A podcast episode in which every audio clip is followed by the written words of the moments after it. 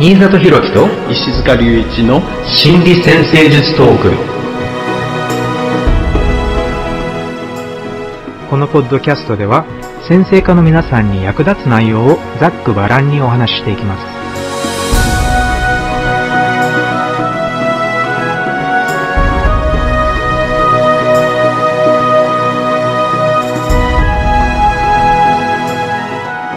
はい、皆さん、こんにちは。新里博樹です。こんにちは、石塚隆一です。よろしくお願いしおます。願いします。はい、今回は天体間の対話シリーズ、火星へのハードアスペクトというテーマでお送りしていきたいと思います。はい。えー火星っていうとね、うんまあ、ずっと昔にはね、戦いを司る神様っていう感じでね、えー伝わっているんですけれども、まあ、心理先生術でも、例えば、まあ、イメージとしてはそういう戦う人っていうのが一つ。そして、または狩人っていうようなね、感じで、まあ、生きるために、生存のために、こう何かを狩りに行くっていうね、そういう活動ともつなげたりするんですけれども、ノエル・ティル先生のイメージ、彼のキーワードでは、必要なエネルギー活用の仕方っていうようなね、感じで火星を考えています。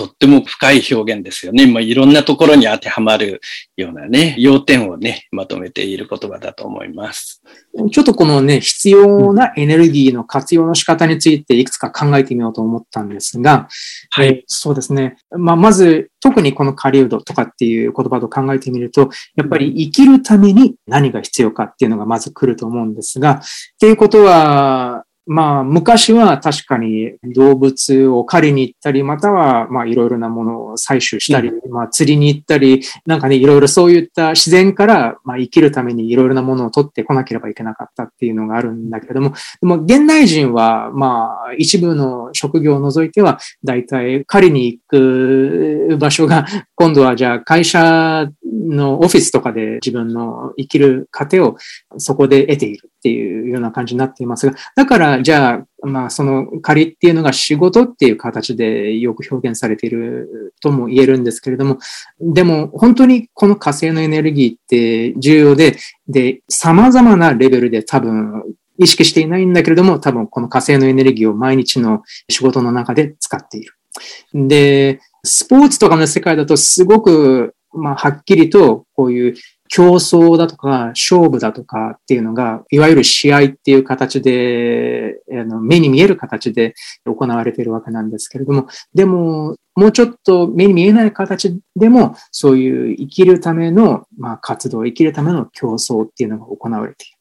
で、組織レベルでもそれは当然行われているんですよね。ビジネスの世界でも、やっぱり会社は新しい発明をしていかなければ、市場で生き残っていけないっていう場合がたくさんあるし、で、まあ大体の戦略もそういう競争している会社相手に、じゃあどういうふうに自分たちがこう勝負で勝つことができるかっていうのを踏まえて戦略を練ったりするっていうのもあるんですけれども、だからこの火星のエネルギーはおそらくこういう勝負って何でもね、勝ち負けがはっきりしてるわけではないんですが、でもそれでもやっぱり勝負に出るっていう感じがあって、で、おそらくそこにはじゃあ頑張ってそういう勝負に勝つぞっていう気持ち。つまり、それを、まあ、なんか日本語ではファイトとかって言いますよね。ファイトがあるとかって言うと思うんですけれども、そういう戦って勝つぞっていう、いわゆる闘志の存在。それは多分火星を使っているっていうことだと思うんです。そして、まあ、スポーツとかではそういう試合に勝つぞっていう意思と同時に勝つための努力、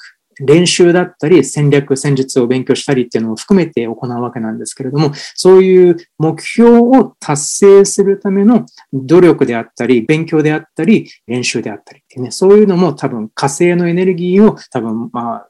燃やして行っているんじゃないかと思います。はい。まあ、この火星っていうのは、まあ、自分の中にあるものを表に出す。それは、まあ、張したりとかね、行動に移すとかね、そういうことに関わると思うんですが、この表に出すっていうのは、まあこの地球上のね、環境の中で、ちょっと陣取り合戦をしていくようなね、ところのイメージと私はね、時々考えるんですけど、だから、まあ、誰もいないところにね、行けば、ここ自分の陣地だよっていう、こういうこともできるけど、あんま言いやすいかもしれないけど、でも、もともと誰かがいるところに自分もここにいますっていうふうになるとね、じゃあ戦わなくじゃならなくなるっていうこともあるわけですよね。まあ、そういうところも含めて、まあ自分をこう表に出していく、この地球上にきちんと表現していく、そういうことに関わるようなテーマなのかもしれないですよね。で、この陣取り合戦っていうイメージも多分重要で、つまり自分の居場所を作らなければいけないんですよね。うんこれって、大昔にそういうなんか厳しい自然の中で自分たちが安全に生きていける場所を作らなければいけなかったっていう、そのためのエネルギーだったんだと思うんですが、でも現代社会でだって、例えば会社に入るんだったら、じゃあ会社の中での居場所を作るっていう努力も必要だし、でその努力ができなかったら、またはうまくいかなかったら、えじゃあ自分の居場所がなくなってしまう。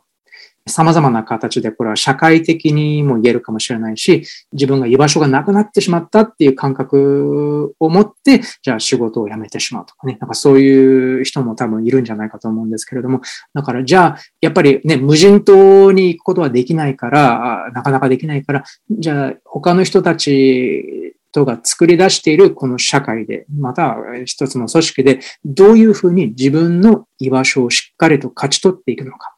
火星のエネルギーはこの答えになってくれるんじゃないかと思うんです。はい。まあそういうような意味をこうみんな踏みながらノエル・ティルさんのね、言葉のこの必要なエネルギーの活用の仕方いうところがあるわけですよね。この必要なっていうところを考えると、何に必要かなっていうところもね、一緒に考えるといいかもしれないなと思うんですが、うん、あの、おそらくまあ自分の存在に必要だったり、あるいは自分らしい人生をこう進めていくのに必要なっていうところを意識すると、その他のね、ホロスコープ全体と結びつけながらね、火星のテーマみたいなのを考えていくことができそうな気もしますよね。そうですよね。自分が自分らしく生きるために必要なエネルギーの活用。もうちょっと技術的に考えると、じゃあ、例えばね、太陽の方向性、太陽のサインの方向性、または月のサインの欲求とかね、そういうものを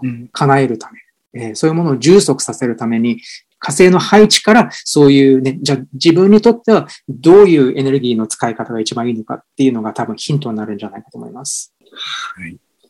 で、今回もそうですね、お送りいただいた、まあ、ご質問もしくはご相談を取り上げながら、もうちょっとこの火星の象徴について考えていきたいと思います。特にね、他の天体とハードアスペクトを火星が形成している場合、じゃあこういうね、これらのまあファイトであったり、または勝つための努力であったりっていうのに、じゃあどういうふうに他の天体がこの火星に影響を与えるとか、まあ、いわゆる天体間の対話のテーマっていうね、そこから考えていきたいと思います。うん。はい。では、まず最初の方のご相談です。いつもポッドキャストで学ばせていただいております。私のホロスコープ配置です。太陽が魚座、月がサソリ座にあります。そして双子座の火星が2ハウスにあります。双子座の火星が2ハウス、そして8ハウスの海王星とオポジションしています。8ハウスの海王星と2ハウスの火星がオポジションを取っているという感じですね。そして相談内容なんですが、まず私の個人天体には火のサインがありません。そして先ほど言った火星に海洋星からオポジション。あと、ついでに木星からは、これは60度かな。ハードアスペクトじゃないんですけど、60度のアスペクトがあります。私は自己主張をすることが難しく、いつも自分に自信がありません。何か発言する際にも、なんとなく正解でありそうな言葉を選んでしまうことがあります。自分の火星の力を鍛えて自己主張ができるようになりたいのですが、何か良いアイデアがあれば教えていただきたいです。よろしくお願いします。はい。この火星のテーマね、まあ自己主張をするっていうのもね、この火星のテーマにとっても関わる部分であるわけですよね。この元々の出生図の配置では特にね、この火星が多様性とオポジションになっているっていうことで、だから、この火星のこう表現、自己主張をしていくときに、まあ、この多様性のテーマとね、うまく関わってこう表現できるようになっていくテーマがあるかもしれないんですよね。あの、これは多様性っていうのは、まあ、遠い方の天体でね、これは、まあ、望遠鏡で見なければ見えない天体なので、この開放性の特徴としてね、えー、まあ、あの特に表にこう表現されたものではなくて、えー、周りの人々のね、気持ちの動きとかね、心の動き、そういうものを敏感に察知しながら、それを意識しながら自分のね、この自己主張をする。そういうようなテーマが考えられるかもしれないんですよね。で、だから、うまく、その、周りの人々とね、理想を共有しながら、それらをこう、良い理想を共に実現するためにこう努力しましょうみたいな形で表現をこうするような形だととっても効果的にね、まあ表現が進んでいくかもしれないんですが、でも周りの空気がなかなか自分のね、こう思ってる方向と違うように感じてしまうと、自分自身をこう表現しにくく感じてしまうようなね、えー、ところもあるかもしれません。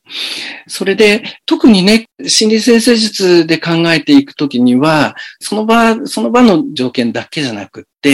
過去にこれまでの人生の中で、そういうような状況の中で、どんな風なね、行動パターンを身につけてきただろうかっていう、その過去に身につけた感情の動き、行動パターンの影響みたいなところも考えてみていくと、とってもこう深い洞察につながっていくかもしれないんですよね。人間っていうのはその過去の経験に基づいた感情っていうのが結構影響しながらね、えー、今の行動を選んだりとかね、しがちなので。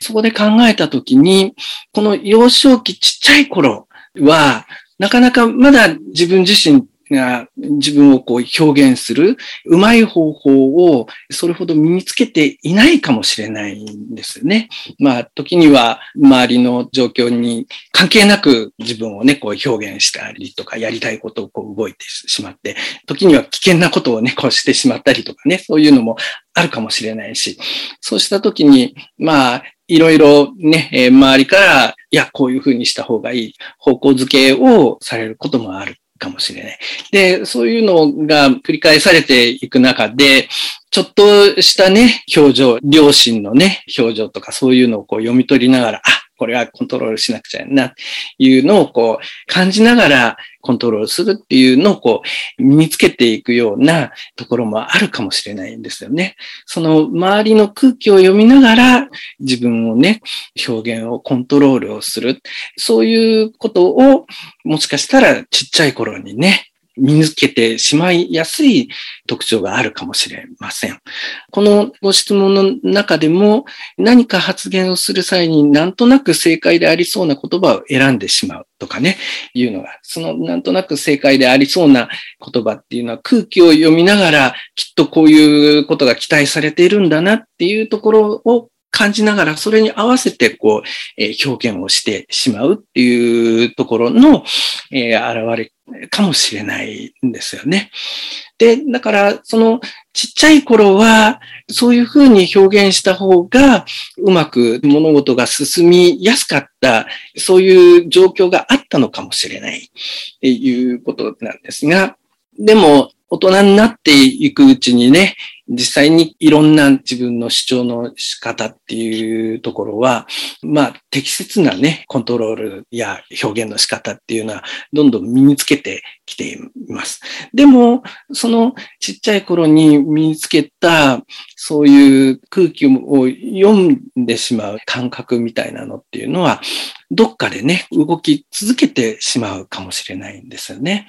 特にこの海王星とか冥王星もそうかもしれないんですが、人々の気持ちを読みながら反応していくっていうパターンを、それが関わるときに、特にちっちゃい頃にその身につけたパターンっていうのは、気持ちを読むっていうのは、実際にこう表現されているものではないので、だからきっとこうだな、ああだなっていうふうに、その自分自身が想定して動くような形になるんですね。で、だから、これは長く時間が経てば経つほど、もしかしたら周りの人々も変わっているかもしれないし、状況も全然変わっているかもしれないので、だから、その行動パターンを身につけた時には適切だったかもしれないけど、今現在はもしかしたら適切ない形でね、要するに読み違えてしまっているっていうことも結構起こりやすいんですよね。だから、改めてね、とっても繊細な感覚をね、持っているっていうところは、とってもあると思うんですが、思い切って表現をしながら、自分が想定しているものとは違う周りの人々の心の動きがある可能性がある。あるいは、本当はこういう理想的なその状況をみんなで共有するといいんではないかっていう提案も含めてね、それをこう自分でこう表現をしてみる。そういう力をつけていこう。そういうふうな意識を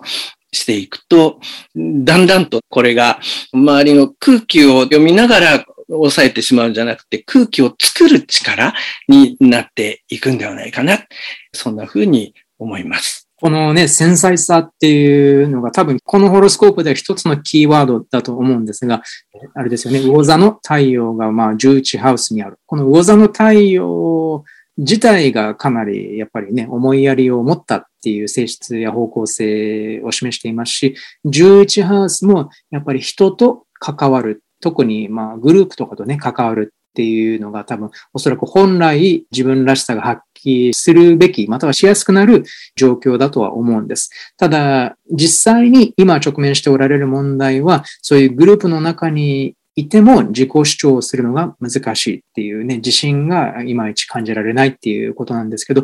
もしかしたらその原因として、じゃあね、かなり強い繊細さっていうのが、この魚座の太陽の繊細さであったり、海洋性のアスペクトの繊細さであったりっていうふうに、そういう、まあ、象徴があって、もしかしたらそれは、どれだけ他の人たちの感じていることとか思っていることとかに気を配っていらっしゃるのかっていうのが、もしかしたら反映されているのかもしれない。ただ、先ほどね、お話しした内容にあった、まあ、必要なエネルギーの活用。つまり、火星の配置が、じゃあどういうふうにエネルギーを活用すればいいのかっていうヒントになるって考えるんだったら、じゃあ、この双子座の火星が2ハウスにあるっていうことを、まずそこからだけでも、多分、この、まあ、魚座の太陽もサソリ座の月も、どちらかというと、あまりね、自分のこういういろいろなことを感じているんだけれども、どちらかっていうと、それは結構内面に向けがちである。あまりだからそれをね、人とシェアするっていうのが、そんなに進んで自分の感じていることをシェアするっていう感じでは必ずしもないんですが、ただ、その方向性に進むため、つまり自分の思っている、大切だと思っている心のまあ、感じていることをシェアしたり、まあ、これ、魚座の太陽ですけど、または、まあ、サソリ座の月のように、しっかり、じゃあ自分をコントロールして、ね、周りからもちゃんと頼られるような、そういう強い自分になりたいっていう、なんか、そういう意志でさえも、何が必要かっていうと、どういうふうにエネルギーを使っていったらいいかっていうと、おそらくこの双子座の火星が示している、つまり自分の感じていることをしっかり、じゃあ言葉にできる。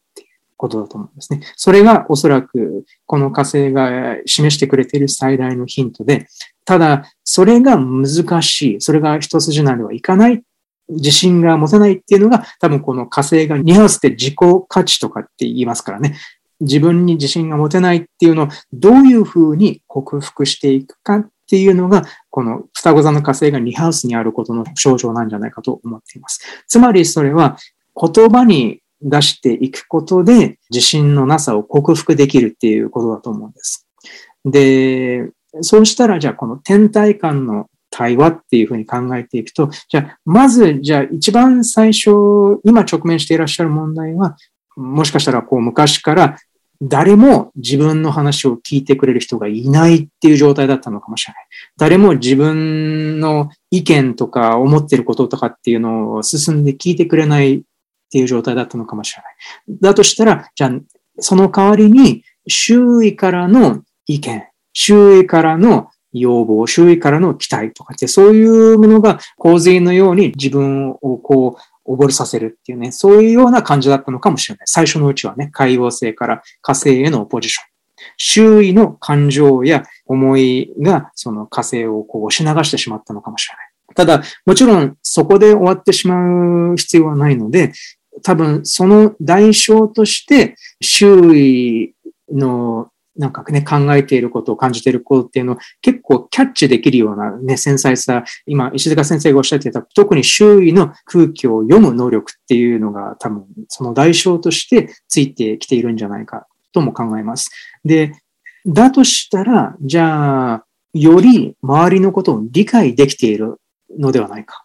ね。これはまあ思いやり、または共感っていう、特にね、この魚座の太陽の長所と取ってもいい、もらってもいいと思うし、で、サソリ座の月もやっぱりそういうポイントがある。なんか周囲のことをちょっと理解しやすい、深く理解してあげることが可能であるっていうことを考えてもいいと思うんですけど、ただ、それをじゃあどういうふうに周囲を理解した上で、周りの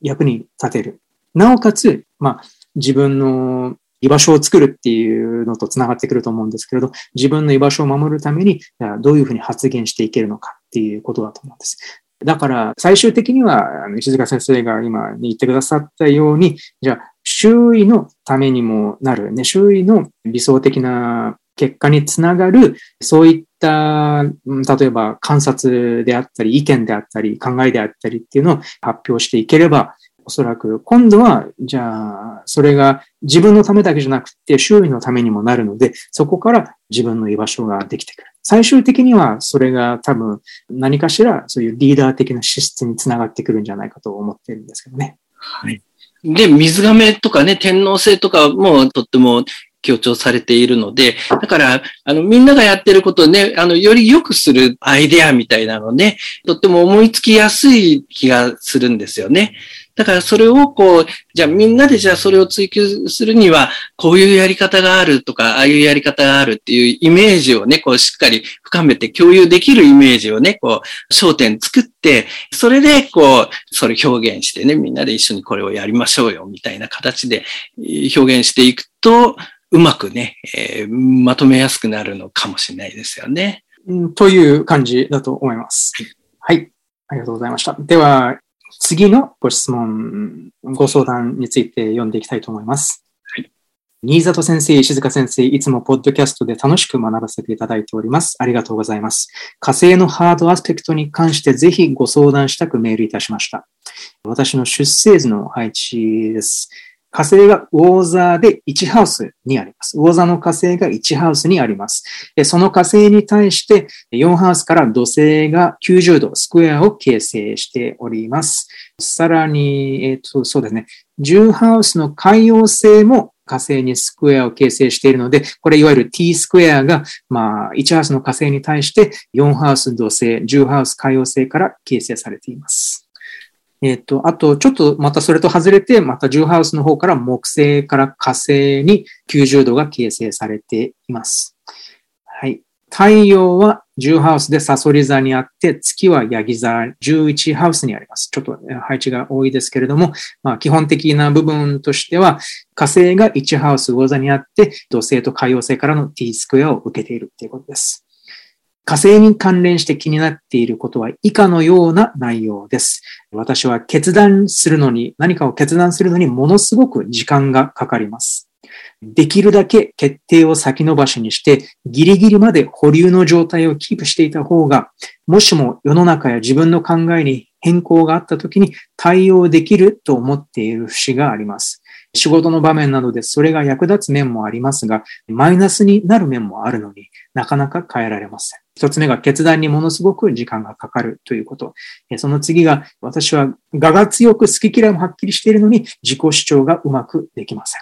小学生の低学年の頃、何も考えずに振る舞っていたら、友達にわがままだと言われたのが尾を引いているのか、ストレートに自分の欲求や好き嫌いを出さないように頑張り続けて、結果、今自分の気持ちや考えが自分でもよくわからなくなるということがありました。今でもその傾向がある気がします。そしてもう一つ、幼少期から大人になっても勉強や仕事上の作業などその時々のめんどくさいとかやりたくないと思うことに対して、でも自分はこういうものを身につけたいから頑張ろう。自分の力や技術といったメリットになるからやろうという見方ではなく、ちゃんとしている人に見えるように見せかけるため、我慢して無理やり自分の気持ちを押し殺してやるというやり方をずっとやってきたような気がします。なので、まあ、ねやりたくないこと、勉強とか仕事上の作業などをちゃんとしている人に見えるように見せるため、えー、無理やり自分の気持ちを押し殺してやるというやり方が続いてきたとおっしゃっています。特に仕事は自分の能力は低いから、労力や時間や気持ちなどをありったけ捧げて働いて、やっと一人前の収入が得られると思い込んでいた節があります。アクセルとブレーキを両方いっぺんに力いっぱい踏んでいるような物理的にも精神的にも必要以上の労力がかかる。かかるんだけど効率は悪く成果も小さいといった働き方だったような気がします。行動力がないわけではないのですが、急発進、急停車という感じで突発的で合理性や計画性よりも恐怖や焦り、またはなんとなくといった勘で動いていることが多い気がします。でも、この突発性に乗って何かを始めないといつまでも考え続けたり、または現実逃避して動けなくなったりします。そして現在、体を壊し、40代前半で退職してから現在までの数年は働き盛りの年代だというのに、仕事も子育てもしていない自分は価値が低い怠け者だという自己嫌悪がなかなか抜けませんでした。アルバイトをしていた時期もありましたが、もっと責任や裁量を持ちたく思い、また収入を増やす必要性もあり、えー、フルタイムでの仕事の給食活動をしていました。しかし、自分の希望と現状の割合をうまくつけられず、なかなか決めることができませんでした。過去やってきたような無茶な働き方はしたくない。だけど、どうやって働けばいいのかもわからない。ギリギリまで無理をしていないと、働いていることを自分が実感できないというところがあったり、えー、あと、そもそも自分はもしかしたら本当は働きたくないんじゃないか。だから体調不良を手放せないんじゃないかと考えたりもしています。なんとか自分が持っている自分なりの良さを活かして、もっと楽な気持ちで行動できるようになって人生を前に進めていきたいのです。この配置の活かし方や、または人生を切り開いていくための考え方をアドバイスいただけたら幸いです。どうぞよろしくお願いいたします。はい。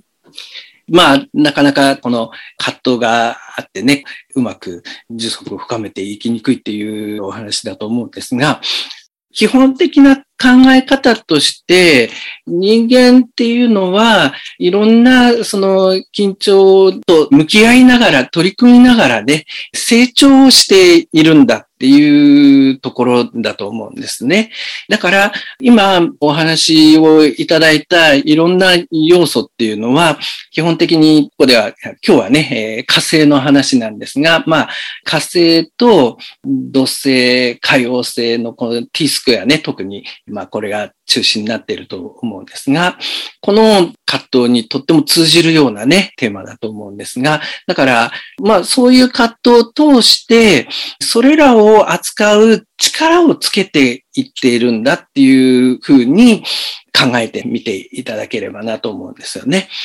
だから、その葛藤っていうのは、じゃあ、どっかで解決するかっていうと、一つ解決すれば次のテーマをまた見つけて悩んで解決してっていうような、この成長し続ける刺激として、その緊張がね、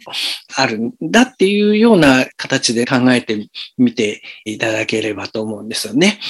だから、今現在ね、何かしらの形で緊張を感じているからといって、そのテーマに関わる力をこれまでの過程で全然つけてきてないわけじゃなくて、とってもね、こう、いろんな力をこう、つけてきているはずなんですよね。だから、ぜひ、そのいろんな判断力とか、そういうのをつけてきて、それが今の場所までね、導いてきてくれている。まあ、その中にはね、もしかしたらね、後で考えればこういうふうにすればよかったな、ああいうふうにすればよかったなっていうところはあるかもしれないんですけどね。でも、こういうふうにしたからこそ経験できたことっていうのもそこにはあってね。それで今のところまでこうていると思うんですね。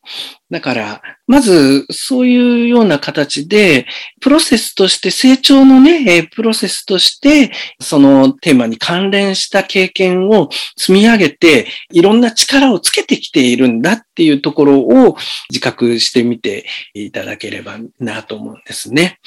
だから、おそらく、ここで考えれば火星と一緒に土星と海王星と両方と関わっているので、だから、それはまあ、土星と関われば、それはまあ、しっかりした成果、結果を上げるためにね、行動していこうっていうところもあるし、でも、可用性の方と関わればね、その表に出てきている表現、成果、結果の裏に、いろんな人々のその気持ちが動いている。そういう、あるいは自分自身の希望とか期待とかね、そういうものもこう動いている。そういうものも意識されている。まあ、それらをこう、総合的に合わせながら自分のね、向かうところをこう見つけていこうとしているわけですよね。だから、もしかしたらね、まあ、ある時はね、その、そういう理想とかいうのはしばらく置いておいて、その成果結果を上げるっていうことに頑張ってしまっていたかもしれないし、ででも、やっぱり理想希望っていうところをこう、しっかり意識した方がいいなって言って、そっちをこう、重要視したりっていうところがあって、その間でこう悩みながらね、こう動いているところがあると思うんですね。で、最終的には結局、その、じゃあどっちかを取るっていうことじゃなく、しっかりその理想を現状に反映しながら少しずつ成果結果を上げる中に自分の理想を含めながら動いていけるような状態を作っていくというところに向かっていると思うんですよね。だから、どっちかだけをやっていくと、やっぱりちょっと違うなっていうところはどっかであると思うわけです。だから、それらを合わせてちょうどいいところを探しながら進んでいるんだっていう、そのプロセス自体を理解してね、その悩むっていうのは、そういうところに向かうためには、現状をこう確認しながらね、こう、進み続ける必要があるので、だから、そういう形でね、自分自身のあり方っていうのかな。理想的なあり方に向けて、まあ、努力が進んでいる様子としてね、とっても、まあ、このホロスコープがちゃんと動いている様子としてのお話がね、とっても聞こえてくるような気がしました。で、あの、ポイントはね、そこ、それを、そのプロセス全体を自分自身で自信持って、あ、これをやろうとしているんだっていうところをね、多分、しっかりこう、自信持って意識していくと、それ迷ってるんじゃなくって自分になっっていってるプロセスなんだっていうところを分かると、こう、なんかぐらぐらしなくなってくるんじゃないかなって気がするんですよね。だから、そこ自体、あの、迷ってるから自分はどっか自分らしいところに行けないんじゃないかっていうふうに感じてしまうと、なんかね、不安でこうぐらぐらしていけやすいかもしれないんだけど、迷うこと自体は自分になるプロセスとしてずっとあるんだなっていうところを意識して、それでそういうふうにこう意識すると、どっかでね、振り切れて、あ、ここが自分らしいところだなっていうところにもっと焦点っていうのかな。あんまり不安があると、その気持ちが意識を曇らせてしまうところがね、出てくるかもしれないんですが、そこのところがクリアになってくれば、これは迷いながらも、このあたりを見つけていく。そのプロセス自体を信頼して、自分をこう信頼して前に進んでいく力っていうのが出てくるんじゃないかな。そんな風に感じました。はい。最後おっしゃっていただいた、この自分を信頼するっていうのも多分、この1ハウスの火星のテーマなんじゃないかなと考えてたんですけど、そうですね。この1ハウスっていうのが、まあなんかね、アイデンティティとかっていう言葉を使ったりもする領域なんですが、自分のことをどう捉えているのか。そして、まあ他の人たちとかの意見とかではなくて、自分の意思で決断して選択をすることができるか。ね、何か様々な選択肢があった場合に、自分の意思で自分の行き先を選ぶことができるか。これが多分大きなテーマで、このホロスコープにおいては火星、魚座火星がここにあることによって強調されているポイントだと思うんですが、魚座の火星がアイデンティティに関わるっていうのは結構ユニークで、なんでかっていうと、まあ、火星自身は今回お話ししている、まあ、自分の居場所を守るため、または自分の居場所をしっかり作って生き延びていくために、まあ、努力する。そして、それは、つまり、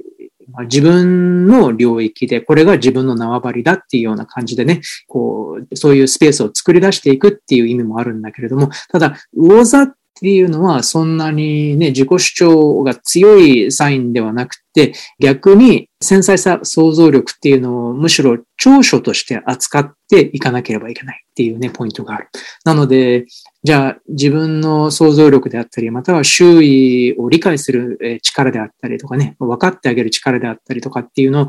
むしろ積極的に使用して、他の人たちと、まあ、つながったり、または他の人たちのために何かをするっていうのに使っていければ、多分エネルギーの活用の仕方としては大きいんじゃないかと思うんです。または、もうちょっとね、ウォーザっていうのは目に見えない世界にも方向性が向かっているので、もしかしたらじゃあそういう目に見えないんだけれども、とても自分にとって大事なもののために、じゃあね、何かを選んでそっちの方向に進んでいくっていうのもありなのかもしれない。で、ここで重要なのは、4ハウスと10ハウス、つまりいわゆる両親を表す領域から、こうね、土星として海洋星からのスクエアを火星が受けているっていうこと。つまりこれは、両親からの、まあ、圧力であったり、期待であったり、意見であったりっていろいろあると思うんですけど、そういったものが、この方のアイデンティティ、ビーチハウスに向かってかなり強い緊張を与えているホロスコープだっていうことですよね。なので、もしかしたらじゃあ自分とはかなり違うタイプのご両親に育てられたっていう印象があるのかもしれない。もしかしたらね、そのあんまり自分が持っている繊細なポイントであったり、または周囲への思いやりであったり、そういったものをあまりなんかこう共感してくれなかったのかもしれないし、もしかしたら、いや、そういうことじゃなくて、もっとちゃんと結果を出せとかね、さっきおっしゃっていただきましたが、もっと結果を出さないとダメだとか、そういう感じでプレッシャーをかかれていたのかもしれない。で、先ほどこの方のご相談の中には嫌だと思ったことでも自分を押し殺してやってきたっていうね、これも結構ちょっとね、土星から火星へのスクエアの、こう、なんかそういう自分を押し殺して、それでも何とかして結果を出すために努力するっていう、なんかそういう現れ方なのかなと感じさせたんですが、でも多分根底にあるのは、ここまでその自分を押し殺して自分を否定してしまう。自分を批判してしまう、否定してしまうっていうのは、それは多分どこかから来ているパターンですよね。どこかから学んだパターンなので、それがもしその幼少期にそういう親から結果こそが全てみたいな感じの、そういうスタイルの接し方をされてきたんだとしたら、評価のされ方をされてきたんだとしたら、じゃあ、それが、えちょっとね、こう、いわゆる偽りのアイデンティティになってしまっているのかもしれない。で、当然そういうのに自分がこう合わせることは苦痛だし、自分らしくもないので、やっぱりどうしても、ま、モチベーションも湧かないし、苦しくなってしまう。で、このホロスコープが示しているのは、そういう状態にとどまることではなくて、土星だったら多分、こう、まあ最初はそういうね、親からのプレッシャーっていう感じでも、おそらく後からはその天体観の対応がだんだん変わっていって、目標を達成するために、自分の目標をね、自分の目標を達成するために、しっかりと地道に努力して、で、だんだん経験とともに、えどんどんどんどんエネルギーの使い方、活用の仕方が上手になっていく。効率的になっていく。そういうような多分発達の仕方があると思う。可用性については、まあ、先ほどの方の質問でもお話ししましたけれども、やっぱり周囲を理解する、周囲のことを分かったり、またはかなりのね、イマジネーション、想像力っていうものを今度は活用できるようにする。なんかそういうふうに使っていけるんじゃないかとも考えています。まあ、なので、そうですね。ちょっと、あの、いくつかポイントがあったんですけれども、決断にものすごく時間がかかるっていうのは多分、自分のやりたいことっていうのを全部否定してしまってきていたので、多分、だから今、じゃあ、自分が何をしたいのかっていうのが分かっていない場合は、当然決断にものすごい時間がかかるっていうのも分かります。なので、まずは、ま多分ご両親だと思うんですけどね、お話ししてないから、こう、ホロスコープで見るしかないんですけど、多分ご両親やご家族の方たちから、その幼少期に受けてこられた、そういう、まあ、圧迫であったりっていうのが、あの、あって、それとまた、全く関係のない自分がやりたいことは何なのかっていうのをちょっとね、これから、まあ、少しずつ少しずつ、こう、掘り出していかなければいけないのかもしれないなと思いました。これ、火星が1ハウスにあるっていうことも結構重要です。そして、好き嫌いははっきりしている。これはちょっとさっきのあれと若干矛盾しているようなポイントだと思うんですけれども、でも、まあ、好き嫌いがはっきりしているんだけれども、自己主張がうまくできないっていうのも、多分、やっぱりね、この自分を押し殺してきたっていうね、そのポイントとつながっているので、じゃあ、なるべく、じゃあ自分の中では少なくとも自分の気持ちや考えをしっかり理解できるようになっていってほしいなと思います。まずそこからだと思うんです。なんで、っていうことは、なんか、その自分を押し殺して無理やり仕事をするとか、または自分をダメなやつだ、怠けなものだと思ってしまうとかって、そういうポイント、それは変えられることですよね。それはただ単に自分が自分のことをどう呼ぶかって決めているだけですから、そこは他の人たちはもう関わっていないと思うので、あもし仮に今でもそういうね、ご両親からあんまりなんかね、心ない言葉を与えられたりしているようだったら、じゃあもしかしたらちょっと思い切ってあんまりあのコンタクト取らないで、えー、自分をしっかり見つめてみるっていう、そういう期間がちょっと必要になってくるのかもしれないけれども、でももし、まあ、ちゃんと今、向き合える環境があるんだったら、じゃあまず自分が本当は何をしたいのか。あの考えてみるのがまず第一ポイントなのかなと思いました。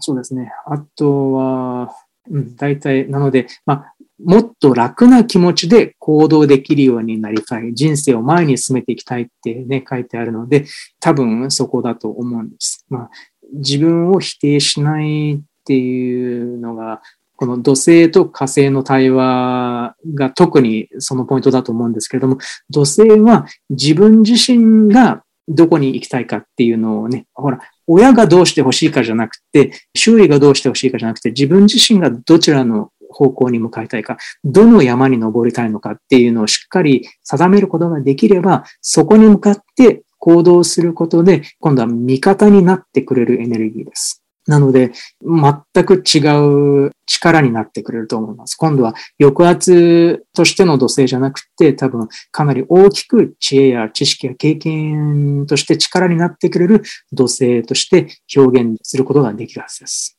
そういうふうな印象を受けました。で、このご質問の文を見ると、ご自身の中でね、ちゃんとやったらいいか、こっちの方向に行ったらいいと思われる焦点みたいなしっかりね、こう意識できているようなところありますよね。思い切ってそこの感覚をこうしっかり尊重して自信を持ってそっちの方向に進んでいけるといいですよね。例えばめんどくさいやりたくないということに対して、でも自分はこういうものを身につけたいから頑張ろう。自分の力や技術といったメリットになるからやろうという建設的なね、ものの見方。こういう意識ができているわけだから、うん、そういうところにこう、しっかりね、自信を持って、ご自身の中にもうすでにできているものをね、自信を持って表現していけるといいんじゃないかなって気がしますね。そうですね。うん、はい。じゃあ、そういう感じです。では、次の方のご相談です。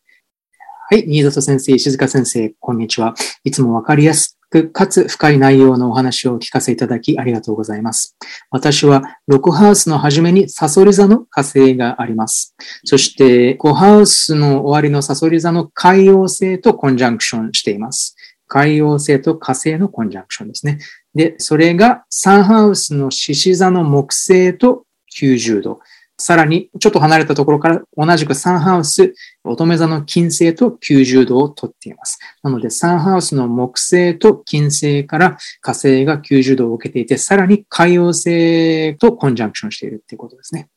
太陽と月は両方とも4ハウス乙女座にあります。私は小学生の頃、体育の授業でボールを一度に4個や5個使ってドッジボールをしていたのですが、ボールを避けるのがうまく当てられたことがありません。方向感覚も良く、初めての土地でも大体こっちかなと思っていくと迷うことなく行き着きます。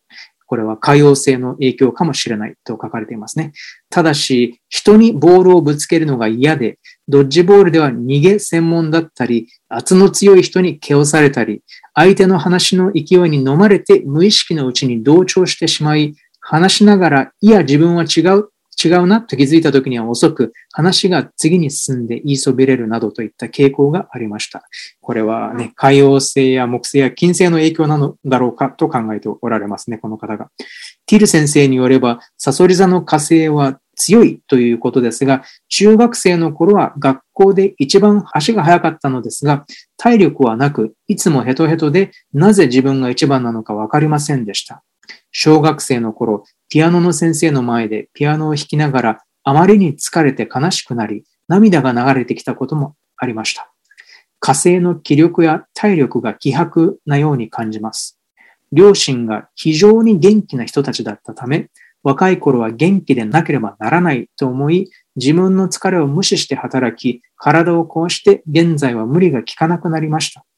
火星、海洋星のアスペクトは健全なエゴが弱くなる感じで、なかなか難しいところがあると思います。質問したいところですが、私のように火星が海洋星にハードアスペクトを受けている人が健全なエゴを保つためにはどのようなアドバイスが良いと思われますか？はい。火星と海王星の組み合わせっていうことですが、火星と海王星の組み合わせ自体がね、健全なエゴが弱くなるっていうことではないんだろうなと思うんですね。その象徴だから、この火星と海王星の組み合わせの表現っていうのはとってもこういろいろあって、健全なエゴもそれをとっても強力に、まあ、ティル先生は、例えば、カリスマみたいなね、話もすることもある。まあ、そういう表現もできるような組み合わせでもあるんですが、でも、その一つの、その表現の種類として、エゴが弱くなることも考えられるわけですね。で、これは、特にこのアスペクトを考えていくときに、この天体、二つの天体だったら、この二つの天体が組み合わさって、その二つのテーマをこう合わせてどういうふうに表現をしていこうか、その表現の仕方を学ぶテーマがあるんだ。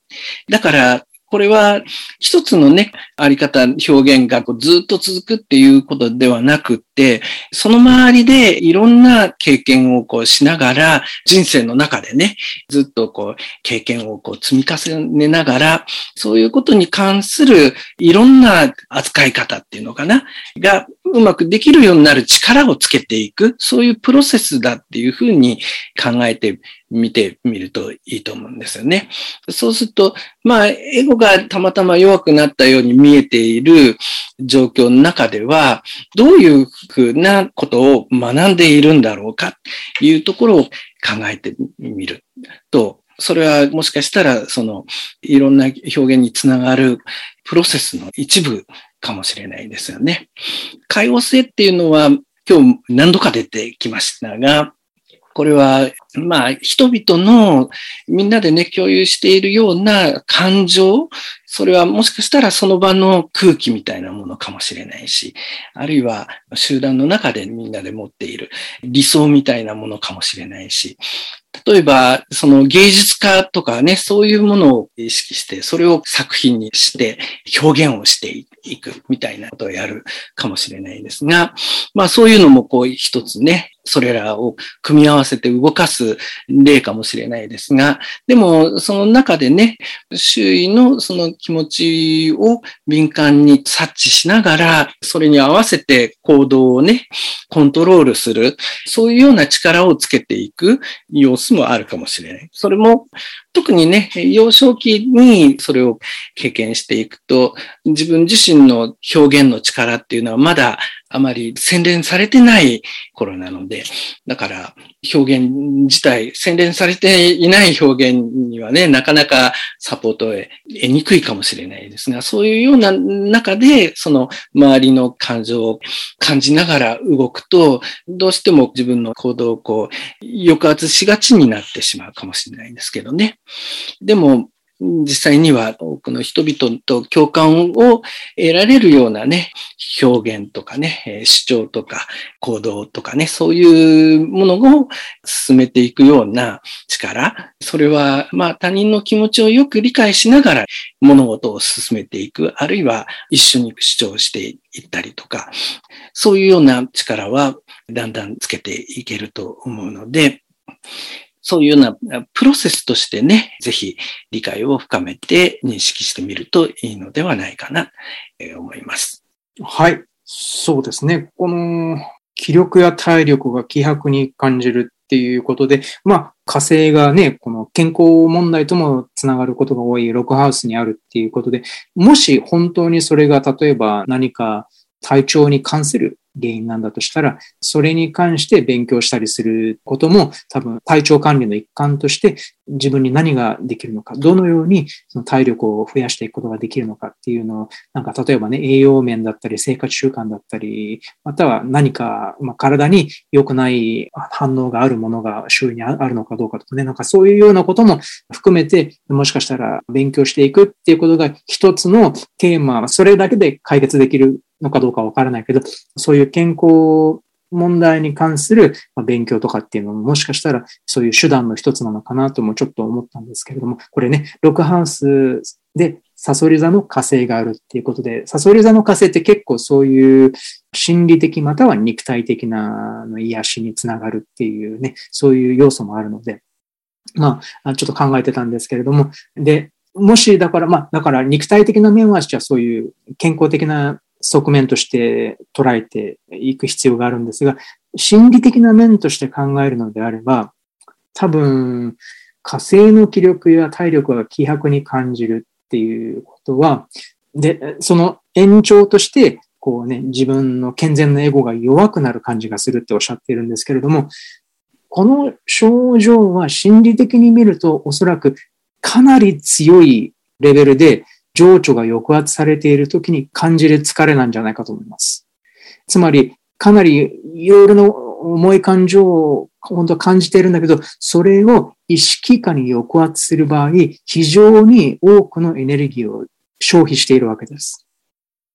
で、こう思わせるのは、多分4ハウスに4つ以上の天体が集中しているんじゃないかと思うんですけれども、それだけのエネルギーが4ハウス、まあ、地平線の下にも集まっていると思うんですけれども、特に4ハウス方面に集中しているっていうことは、多分意識化に抑圧されたものがあって、それをある程度見つけていかなければいけない。つまり自分の心の問題っていうのは何なのかっていうのをこうね、ある程度真剣に掘り下げていって、で、もしだからそういうなんかトラウマとかがあるんだったらそういうものも含めてしっかりとそれをこう認識して統合していくっていう、そういう心理療法的なプロセスがもしかしたらすごく重要なのかもしれない。で、そうしたら感情を抑えつけるんじゃなくて、その昔感じていた感情をだんだんだんだん自分の中で感じ取って統合していくことができれば、じゃあ今度は抑圧にエネルギーを使わなくて良くなるっていうのがあって、そしたらだんだんだんだん希薄なエネルギーが満ちてくるかもしれない。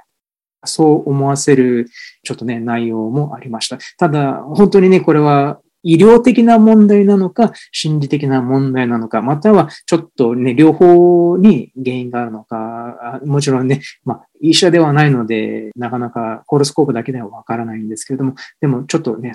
もしかしたらね、ちょっと考えるべきポイントが両方のレベルで存在するのかもしれないなと思いました。ただ、そうですね、天体観の対話っていうテーマで考えてるんですけれども、まあ、もしかしたら自分の6ハウスの火星だから自分自身の健康管理に関して主張する。もしくはね、戦っていく必要があるのかもしれない。つまり、周りの人が理解してくれなくても自分には必要な習慣があるかもしれない。それはもしかしたら睡眠時間であったり、生活習慣であったり、または食生活だったりとかね、なんかね、そういうものでちょっと変化をさせていかなければならない部分があって、それが周囲の理解を正して得られないことであっても、もしかしたらそれが解決につながることなのかもしれない。だとしたら、たとえ周囲から理解されなかったとしても、頑張って、その、生きるためだから、その、頑張って自分を守れるように、自分の健康管理ができるように進めて動いていかなければいけないとかね。そういうようなえことなのかなと思いました。で、ね、ここで海洋星と火星のコンジャンクションがあるんですが、うん、そうですね。この問題に関しては、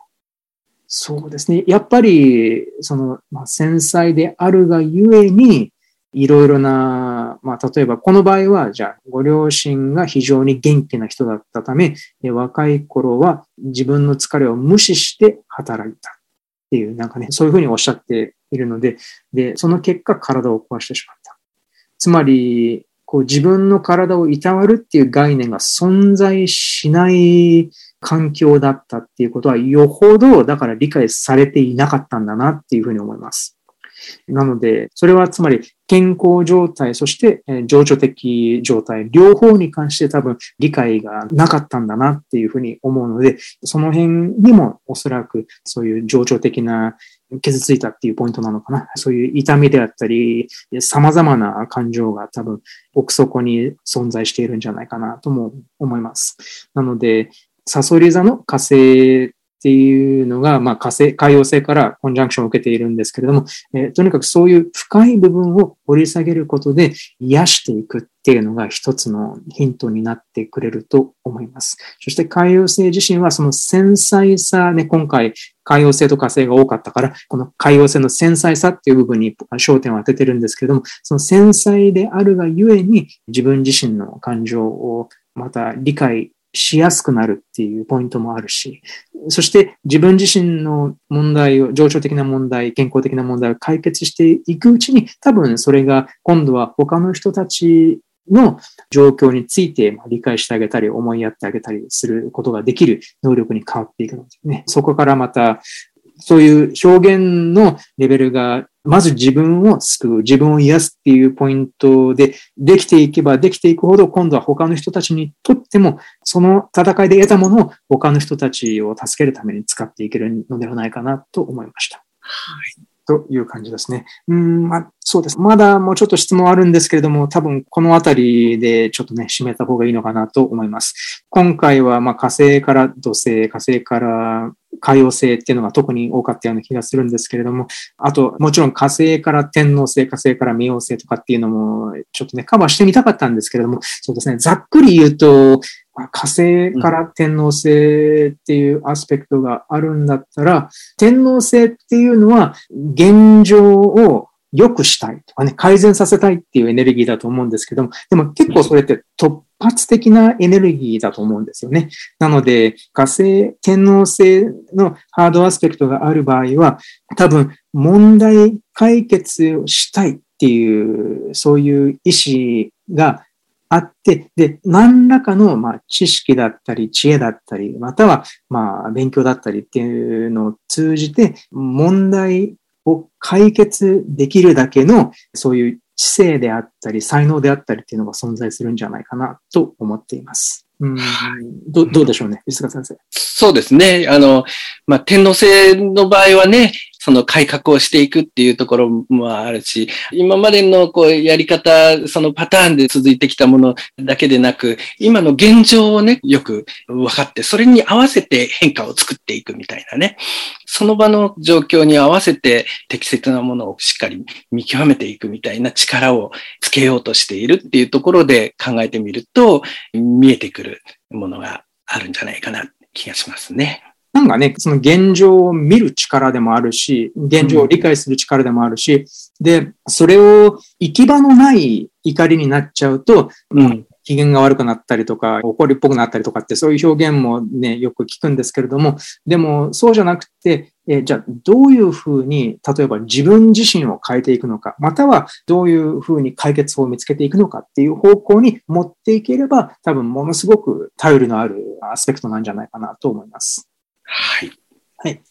で、最後に冥王星と火星がね、うん、今回出てこなかったんですけれども、はい、あの、でもサソリ座の火星かな？最後にあったからちょっと似ているポイントだと思うんですけれども、はい、えー、心理的には多分、ちょっと癒すっていう、なんか自分自身のそういうちょっと、まあ、傷ついた過去だったり、またはちょっと辛い過去に直面することで癒していかなければいけないポイントが自分の中にあって、で、それをしっかり癒していくことができれば、ものすごく心理的、情状的な強さにつながっていくっていう、そういうポイントは多分存在するんじゃないかなとも思うんです。ただし、なんていうのかな。そういうなんか抑圧っぽいケースじゃなくて、もっともっとすごく強い身体的な能力とかね、強さとしてそのまま現れる場合も、ま、結構あるので、まあ本当にいろいろな表現レベルの違いがあるんですけど、ただ心理的な面で考えるとしたら、その自分の怒りの原因になっ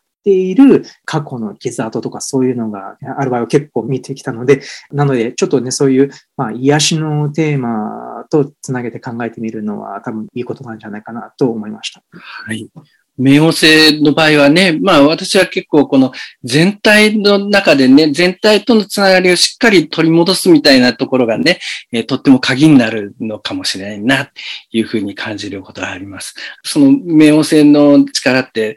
全体の中でしっかり力を発揮するみたいなね、そういうようなテーマにつながっていく。それがうまく働くなかった場合、あるいは幼少期にね、その、まだ火星の力をしっかり身につけられていない時に動くと、全体に屈服してね、自分の力を抑圧をしながらこう動かしていくっていうパターンを作ってしまうかもしれない。でも改めてね、大人になっていろんなこう表現の力をつけてきて、改めてその全体の中でしっかり動ける力としてね、取りり戻していくみたいなプロセスがとっても重要になりそうですよね。うん、そうですね。で、まあ、最後に、このね、戦う人のテーマに戻っていきたいと思うんですけれども、はい。えー、なんかほら、失敗するのが怖いっていうのは誰にでもあると思うんですけれども、うん、で、それが行動する勇気を奪ってしまうっていうのが結構ね、まあありがちなんじゃないかと思うんですけど、だからそこで失敗してもいいんだっていう気持ちでむしろね、ちょっと行動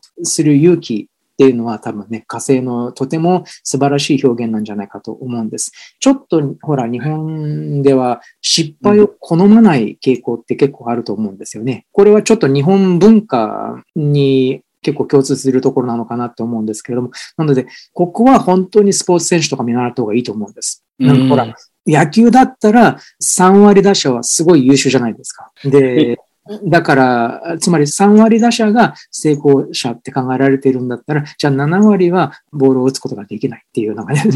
あの失敗7割で。そうそうそうそう、失敗7割で。4割がこううまく当たれば、もう、御の字と。そう、それだけで十分なんだけれども、だけど、例えばじゃあ仕事とかビジネスとかでそんなに失敗してっていうふうな考え方になっちゃうと、全くだからバットを振ることさえもやめてしまうっていうようになっちゃうと、どうしてももうね、今度は成功できなくなってしまうっていうのがあるから。なので、まあ、ここら辺は本当にスポーツって本当に勝ち負けを繰り返しながら成果を出していくっていうポイントがあるので、それは本当にどんなお仕事をしている人でも結構ほら、自分ができる限りの力で自分の、例えば技術がだんだんだんだん上手くなっていく、または経験を積んでいく、または他のお客さんに対してより良い形で自分の仕事を提供できるとかね、なんかそういう風になっていくんだったら、それは多分、スポーツ選手が頑張って勝ち負けを繰り返しながら上手になっていくのと一緒で、そういう風に火星のエネルギーを使っていけばいいんじゃないかと思うので、なので、まあね、そういう行動する勇気であったり、戦う意志っていうのはね、本当に今回の、まあ、ポッドキャストの中でもちょっとね、自分のホロスコープを見るときに考えてほしいポイントだと思いました。そうですね。成長の緊張っていうことだから、その緊張を乗り越えながら成長していくプロセスっていうのが重要なわけですよね。で、じゃあ、その緊張を乗り越えながらっていうことは失敗をしていくっていうことではあるんだけど、でも失敗っていうふうにね、こう言ってしまうとうまくいかなかったっていう話かもしれないけど、でもそれはちょっと違う側面でこう見れば違う方のテーマの方を優先する力はこうついているのかもしれないです。あの、その経験をやってみることにはなってるかもしれないので、だから一つの経験が深まったっていうふうに考えてみるといいのかもしれないですよね。じゃあその中で、じゃあ目的の経験をもうさらに深めるにはどういう工夫ができるか。いろんな挑戦をしてみながら、えー、より深い洗練されたやり方を見つけてっていく。そういう成長のプロセスとしてね、意識できると、とっても建設的になりそうですよね。そうですね。まあ、悩んでおられるポイントが自己主張であったり、仕事の出来であったり、または、まあね、今回はあんまりなかったけど、恋愛であったりっていろいろ、または自分自身の姿勢とか、あり方であったりってなんかあると思うんですけど、なんであっても、まあ、今は失敗しても、試み続けることで、だんだんだんだん火星の働き方が、こう、ね、うまい働き方ができるようになってくるっていうね、そういう改正を重ねて、えー、上手になっていくプロセスっていうことをね、ちょっと考えてみればいいんじゃないかなと思いました。うん、はい。まあね、こういう感じです。まあいろいろお話ししてみましたが、えー、皆さんの出生図の火星を理解するヒントがね、一つでも見つかればとても嬉しいです。今回もね、最後まで聞いてくださってありがとうございました。どうもありがとうございました。